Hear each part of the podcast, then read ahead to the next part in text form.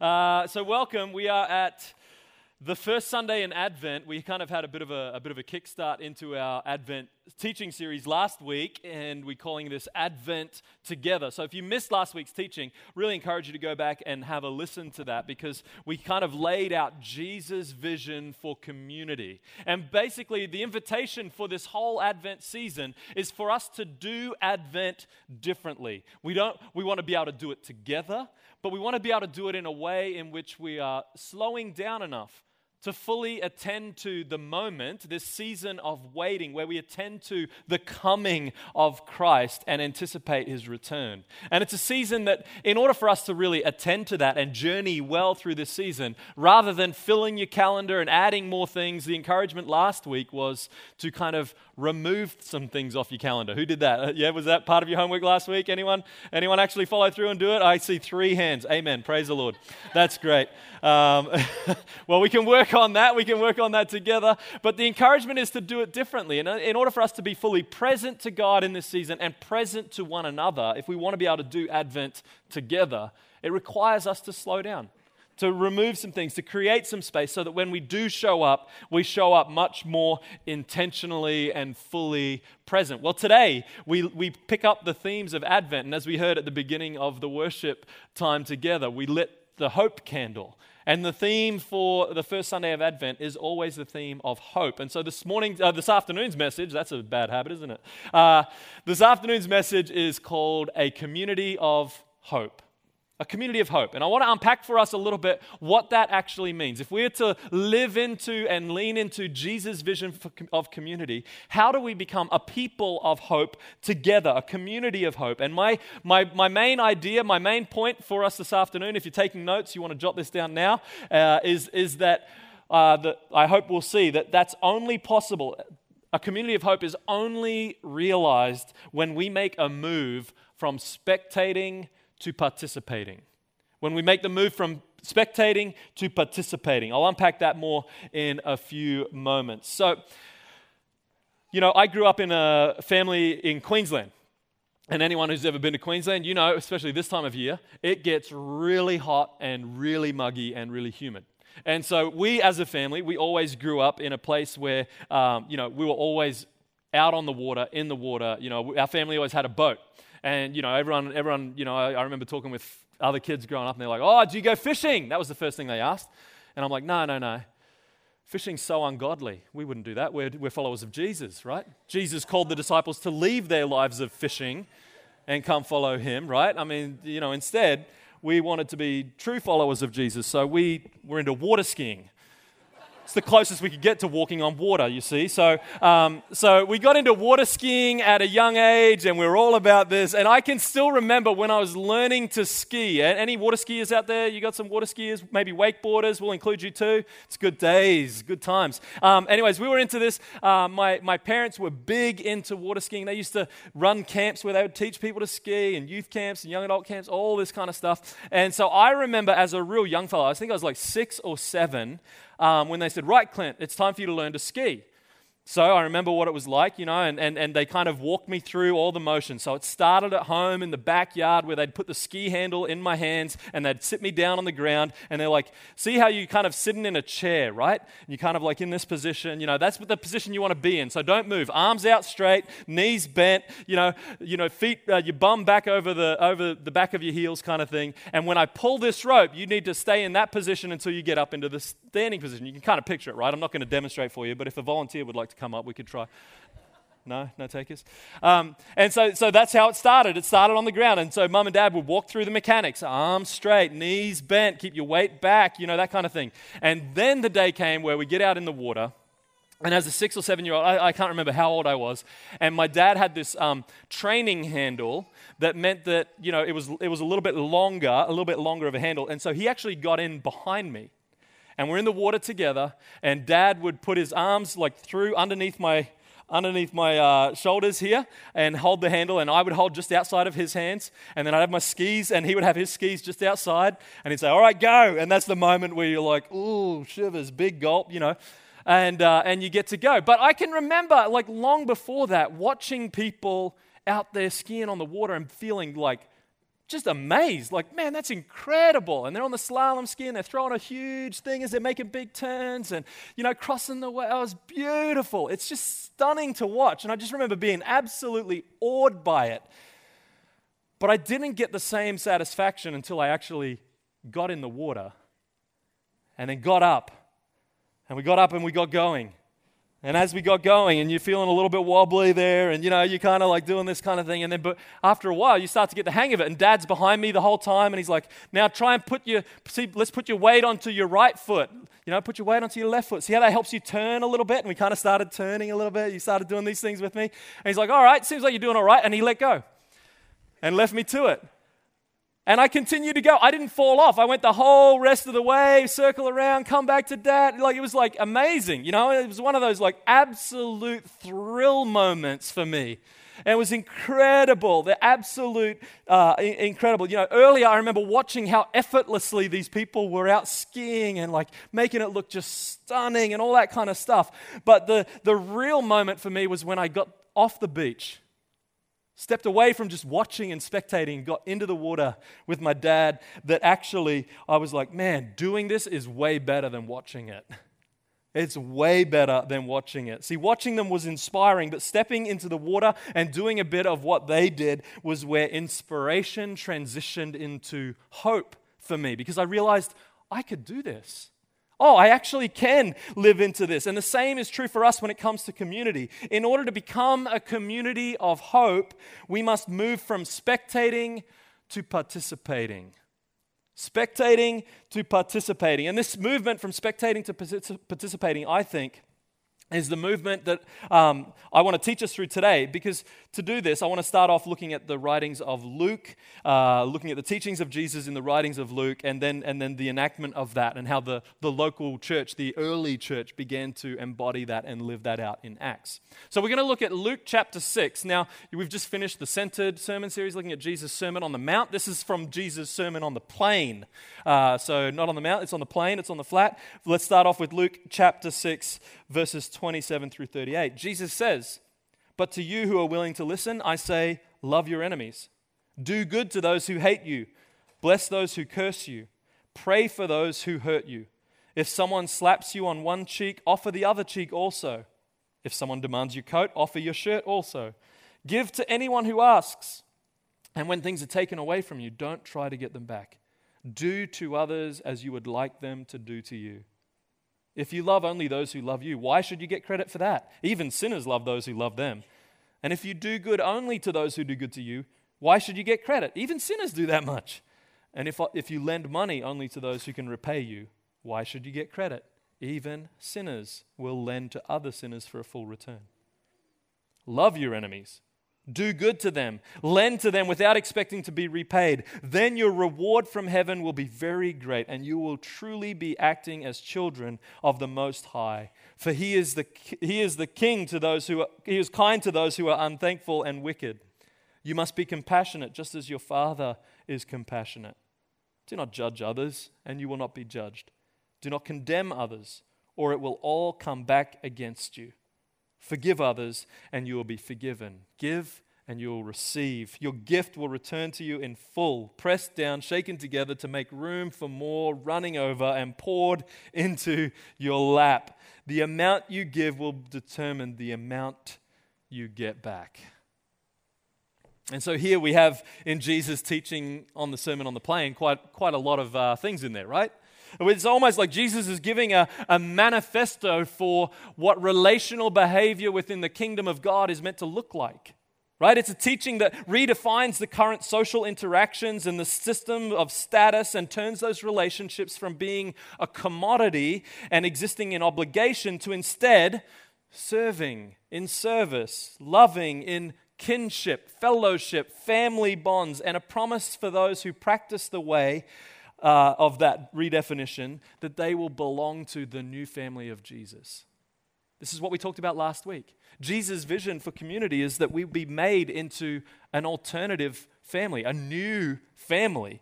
And, and it must be noted, like the audience listening would have found some of these ideas from Jesus absolutely insane. Like they would have been looking at this going, This is crazy. What are you talking about, Jesus? I mean, amongst life within the Roman Empire, this abandoning of hierarchy and removing of obligations and duties and all that kind of stuff would have been unthinkable to them. They would have been like, like thinking, like, life actually can't work this way. What are you talking about, Jesus? You're crazy. And yet, Jesus issues this vision, one that's counter countercultural, and he tells of redefining practices. Remember, this is what it's like to belong to the new family of Jesus. We adopt new ways of behaving and relating one to another. Do this instead of that, he says. Give more of this when that happens. And then he describes the fruit that will come. He says, You will be this kind of a people.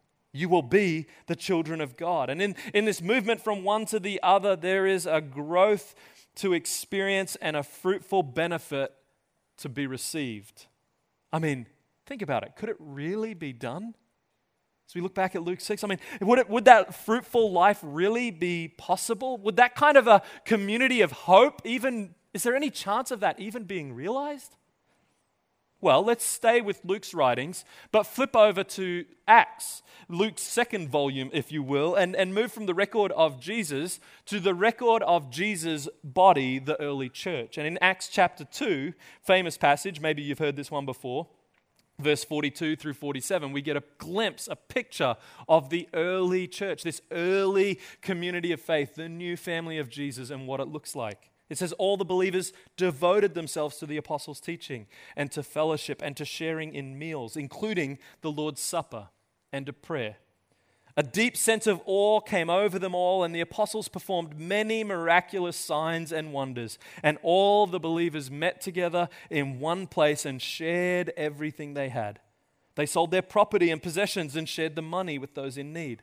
They worshiped together at the temple each day, met in homes for the Lord's Supper, and shared their meals with great joy and generosity, all the while praising God and enjoying the goodwill of all the people. And each day, the Lord added to their number, added to their fellowship those who were being saved. And then just a couple of chapters later, in Acts chapter 4, we see that all the believers were united in heart and mind, and they felt what, that what they owned was not their own. So they shared everything they had. The apostles testified powerfully to the resurrection of the Lord Jesus, and God's great blessing was upon them all. There were no needy people among them because those who owned land or houses would sell them and bring the money to the apostles to give to those in need. For instance, there was Joseph, the one the apostles nicknamed Barnabas, which means son of encouragement. He was from the tribe of Levi and came from the island of Cyprus. He sold a field he owned and brought the money to the apostles. Don't you love that they give like actual specific examples? This isn't just in theory, this was actually in practice. It was lived out. They, you know, when, when, when Luke was writing this, it was like you could go and find Barnabas. You could go and actually check out, did this actually happen? You know, they could go and talk to the dude and find out. Here it seems Luke's giving two summary portraits of the early church. Then it's, while it's not all the details, they do contain some of these important ones. And, and in these early portraits, I think we see that the early believers had turned what Jesus planted in their imaginations, this vision of a new community, had, had turned it into reality. They began to embody it and live it out and put it into practice. They lived out the manifesto that Jesus had issued in the Sermon on the Plain, and they've taken on the practices in such a way that this fruitful benefit and health and growing began to grow amongst them. And the early church were people who practiced life together in this counter empire kingdom family, new family of Jesus. See, the way that the world worked hadn't really changed at all. All around these early disciples was still a culture of relationships that were viewed as a commodity right? Like, like a, a, a, transactional, if you will, a patron hierarchy or venerated status, and then exchanges that required certain obligations, where it was, I'll do this and you better give me that. And let's not trick ourselves into thinking that this doesn't still exist in relationships today, does it? Especially not in the church. We don't operate this way in the church, do we? Where we have treat relationships as a bit of a commodity where it's a transaction, there's an expectation. And, and if, you, if I do this, then you'll do that. And if we do this, and you'll do that, right? I mean, this happens all the time. But this new family of God was doing things in such a new way, and they were writing a whole new way for relationships to work. I mean, this community was living out a commitment to mutuality and to generosity and, to, and, to, and, and of solidarity and need. You know, where they saw needs, they, they jumped into it. And in the melting pot of all these things, this highly diverse group of people committed to practicing life in the way of Jesus' teaching, they were experiencing the fruit the growth, the health of kingdom family, what life was like in the family of God. And they were representing how life could be in God's way. It wasn't just theory, it was real and lived in every dimension and in every detail of their lives. It was life in community that they had received from God, and so they freely gave it to one another. They belonged with God like orphans welcomed into a new family. So they welcomed others too, right? And now there's all kinds of sermons and teaching, and we could go on for days and days and days in these texts. But today I want to just keep this real simple and clear. There is one movement, I think, displayed here in these texts from Luke, and it's that movement that we started with. It's a move from witnessing the teachings and the manifesto of Jesus to actually living it out in committed ways and the fruitfulness that comes from it. It's the water ski moment all over again, right? It's a movement from spectating on the beach and watching others do it and being impressed to actually getting out and participating on the water. And so I want to ask a couple of questions to see how we're doing with this today as we're kind of, um, as, as, we're, as we're kind of unpacking it. And uh, these have been uncomfortable for me this week, and I pray they may also be for you so that we can be in solidarity together. Practice this new family of Jesus thing, right? Here we go. When, church, when have you needed help or provision of something that our church could provide? And did you ask for it? Have you confessed a sin to someone that you're accountable to in the last month? Does anyone else know a vulnerable hope you are currently praying for and joined you in praying for it? Have you started a new friendship at the well in the last six months? Eating around a table, sharing some food and stories? Have you ignored, back channeled, or armored up in defensiveness towards a person who hurt you? Or have you been able to deal openly and directly with them and forgive them? How are we doing? Are we all right? I, go, I just got one more. Oh, that's how I felt earlier. Yeah, I still do. do you have intentional named practices to go against the cultural stream of autonomy and individualism? And do you live openly with others? See, those questions are not just some that show, these questions are some that show our growth and discipleship to Jesus. And here's the kicker here's the truth None of those questions will matter if all you do is attend the life of Jesus from afar, from spectating, from being a face in the crowd. None of those will matter because a crowd doesn't demand nearly any of those things from you. It just doesn't. And if we're at the coalface of discipleship, if we want our lives to be increasingly formed into the image and likeness of Jesus, then that can only happen in relationship and in community. And these questions then become almost like metrics for us or measures by which we learn to grow in Jesus' way. They measure our relational health and they measure our love for others. These, after all, are what Jesus says are signs of maturity. And this, uh, you know, Luke talks about this all the way through, you know, Luke's gospel, and then we see it again in Acts. But Dallas Willard puts it pretty simply in one line when he's talking about Christian community. He says, To experience the kingdom of God, a group of people should get together and simply try to do the things that Jesus instructed his disciples to do. Isn't that helpful?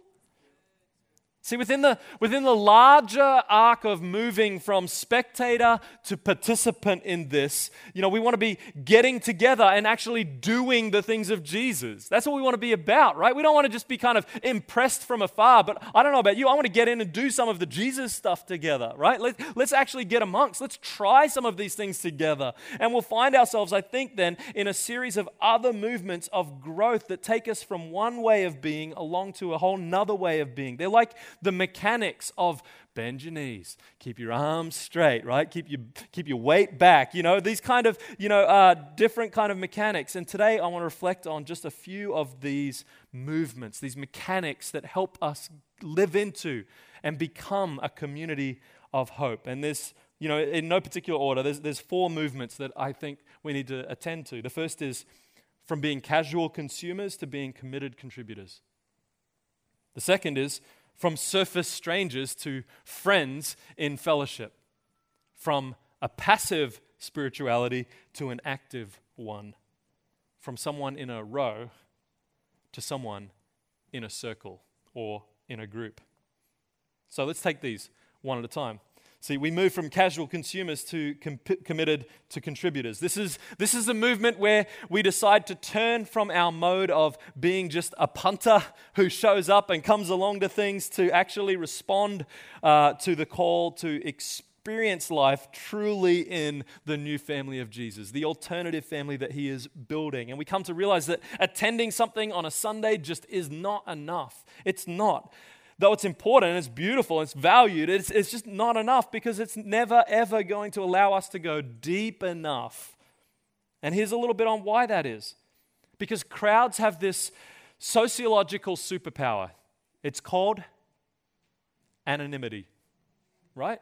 They do, right? A crowd can take a mass of individuals and absorb them into one individual mass, right? Where people can do crazy things that they normally wouldn't do in crowds just because of that anonymity.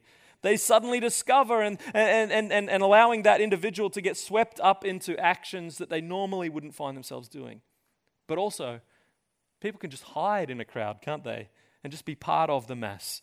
We can feel safe in the absorption that we experience, and we can hide amongst the spectators and just be one of the crowd. And, and if we live at this level, all things just remain shallow. And while a crowd, you know, may collectively shape a deep experience, they aren't going to find many deeper details of people's lives in the crowd experience. It's when we step away from the crowd and leave the anonymity and the absorption of the crowd in order to make space that we become a committed contributor in this new family of God. This space has to be smaller. It does. It'll have to be a place where we can't hide as easily. It'll have to be more vulnerable, but it's worth it because there we will experience what it is to go deeper in love with others. Which brings us to the second movement that from surface strangers to friends in fellowship. Surface strangers to friends in fellowship. See, if that smaller space is made well, then we'll find ourselves, not, not like in the crowd, but we'll find ourselves experiencing true hospitality, hospitality and generosity and care. And, and, and, and surface strangers maybe would know a face and a name, maybe what the other person does for a job, and certainly what the weather's looking like for the next couple of days. But if we enter into a space regularly that allows us to be more fully known to each other, then we'll learn what that other person dreams about? What's the longing that's inside of them? What, what, what are they struggling with? How, how they might be thinking about voting, even, or the, uh, their opinions on how the country should be run. And we'll, we'll, we'll start seeing each other's hang ups and we'll start you know, being let into their painful times as well. We'll begin to experience strangers becoming friends. And in this space, we can begin to, uh, to try on for, the, for real, you know, try on for real, actually participating in these new relationships that Jesus' teaching points us towards. And though it'll take a while to journey into them more fully, at least we're in the space and we're on the way. Henri Nouwen, in his book Reaching Out, he explores the true way of Christian hospitality. He says, For many of us, hospitality is to make a space for our friends to have a dinner party. But Christian hospitality is a committed space for strangers to become friends. It's more than just a dinner party. And when we engage properly with Christian hospitality, we'll go on this movement ourselves. Hospitality can become the gateway to learning how to be generous and sacrificial and how to care for others. The crowd is a mass that can't do this very well, but a small group can really nail it, right? You can. Being in a hospitable space with a few people where you eat around a table and you talk and you share and you listen and, and, and, and you're listening to each other. And, and, and later on the couch, you, you, you share deeply and you pray for one another. Well, the natural byproduct of that kind of an engagement is going to be the knowing of another person deeply and the growth of friendship, right? Sometimes that kind of friendship happens naturally, and that's awesome. We click with certain people and they click with us, and good. But other times, and actually most of the time, if we're honest, we'll find we have to do more work at it. Which brings us to this third movement to point out. We move from passive spirituality to active spirituality. This Christian practice of fellowship, of community and life together, which is the practice of getting together in friendship, like I just talked about, is a trellis to grow our relationships upon.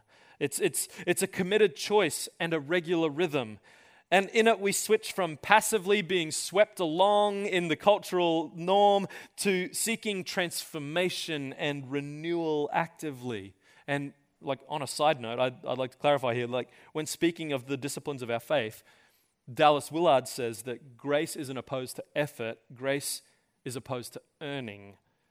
These practices we commit to don't earn us anything further with God's love for us, right? But they what they do is they make room for God to work in our hearts and work in our lives. So we can't forget that, right? Our efforts are healthy when we see them as partnering with God for Him to do what we could not do on our own. I talked about this book last week, um, Practicing the Way of Jesus Together by Mark Scandrette, and he comments on the early church, um, as we've seen earlier in Acts today, saying, Together they formed an environment, a community practice where whole life transformation was expected and supported. Man, don't you love the intentionality of those last few words? Transformation was expected and supported. How many of you would say that's true of your experience within the new family of Jesus?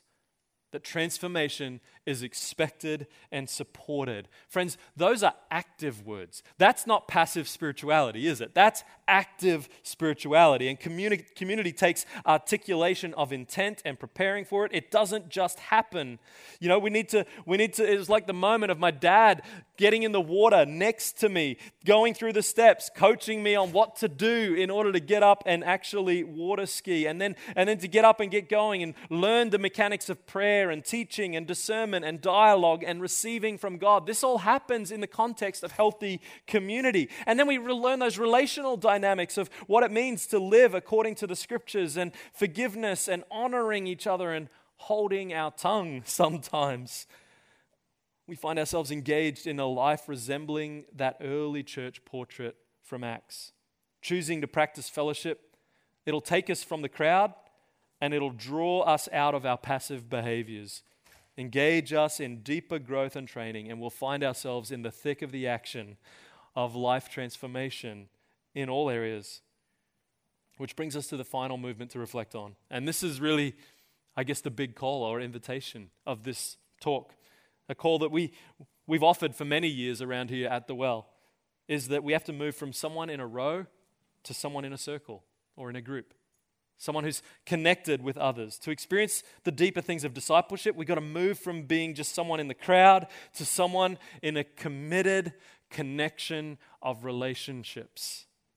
And I don't want to be understood here because, like, honestly, I love big church gatherings. They're great. I love, we're a church that highly values our gathering on Sundays. It's important. But in our church architecture, the way in which we structure our church activities and priorities, we're deeply convinced that being together in gathered worship on a Sunday, it nails a certain set of activities and priorities, good things. But we're also absolutely convinced and clear that it doesn't do everything. That it has limitations. And we're very aware of those. There's a whole nother teaching series we could do on that, right? And so, as we've said over and over and over again, the best place for us to experience true, deep life transformation is with Jesus is alongside others in the context of a small group or a life group or, or whatever we you know you might call your LTG or you know wherever you do it. Those midweek groups where we find ourselves sitting around living rooms and around tables rather than sitting in rows at a worship gathering right?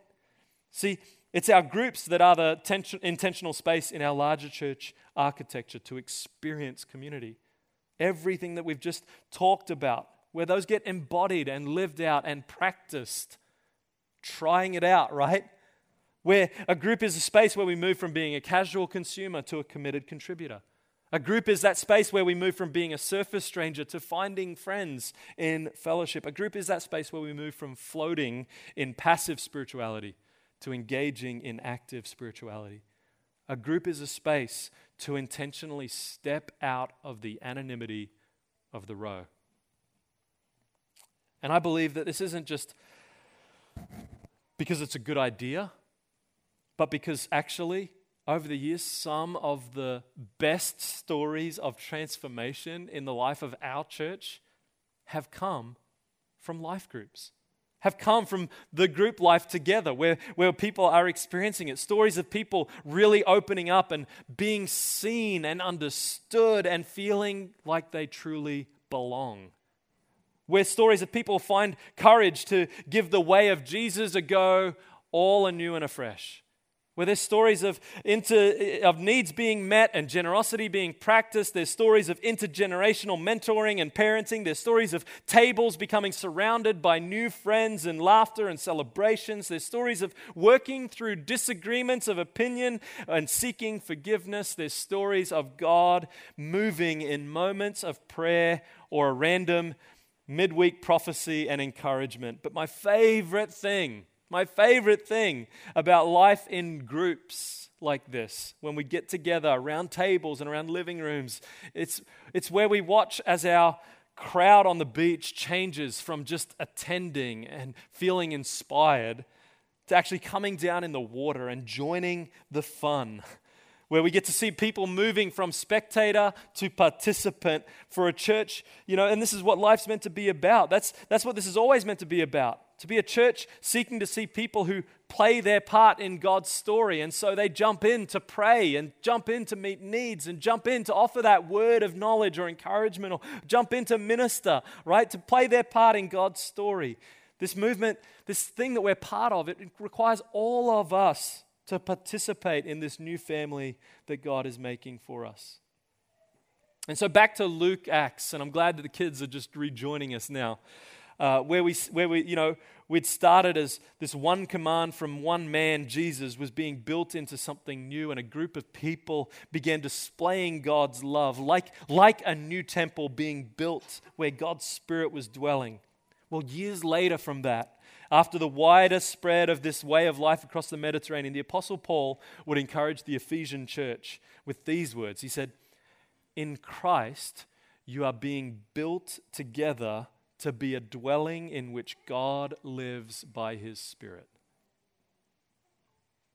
What a beautiful picture of what happens when the church is serious about the community work of intentionally building loving and meaningful relationships one with another. Christ, you too are being built together to be a dwelling in which God lives by his Spirit. And so here's what we're going to do as we kind of wrap up and conclude our time in worship together. And this is going to be a little bit out of the comfort zone for some of you. It's okay. We're going to all be in it together. But I'm going to ask if we can have the house lights come up. And I'm going to ask if everyone can actually stand up out of your seats. And as best we can, let's make a giant circle around the room. So, kids and everyone, let's make one big circle all the way around the room as best we can. Gather in a big circle around the room. Take a few moments just to move out, move around. Can we get the, the lights up a little bit more so people can see each other? All right, this is looking good. There's room. There's room around. All right, so as you kind of find space around the room, let's just take a moment to kind of be still and uh, look around. Take, take a moment to just kind of look around. Look around at people. Make some eye contact, if you can, with people around the room. Because, church, this is us. This is us. This is who we are. All this talk about doing life in community, of being built together as a dwelling where God's Spirit can dwell, this is you and I. This is us. These people that you're looking around at, these are the people that you are inviting into your life to encourage you and support you in the way to grow. These are the people that you're welcoming to speak those challenging words and hold you accountable at times. They're also the people who are welcoming you to do that in their lives. This is us, church. This is us. And this is the invitation because when we when we talk about being formed increasingly in community this is the community it's not some other abstract one it's the person you're standing next to it's the person you're standing across the room from even if it's a long way from one side of the room to the other these are the people these are the people and yes, it doesn't all happen in this one big gathering, it happens in smaller ones where a subset of you gather in a circle in a living room and around a table during the week, and you get to open up and share openly with each other. You get to pray for each other, encourage one another. This is, but this is us. And here's the truth when we invite our family and our friends to come and consider Christ, when we invite our friends to church, we're not inviting them to a program or a service or a building. We're inviting them to us, to these people. Remember in the end of Acts 2, it said, And the Lord added to their number daily those who were being saved. When the Lord adds to our community, this is who He's adding to. This is what He's doing. He's building His new family, His alternative family here and now in Ōtautahi. This is us. And so I thought it'd be a perfect opportunity as we conclude our time of worship together to conclude with a moment of receiving communion. This is one of the things that unites the body of Christ across the generations and across the world geographically as well, is participating and, and receiving from Christ's body and blood.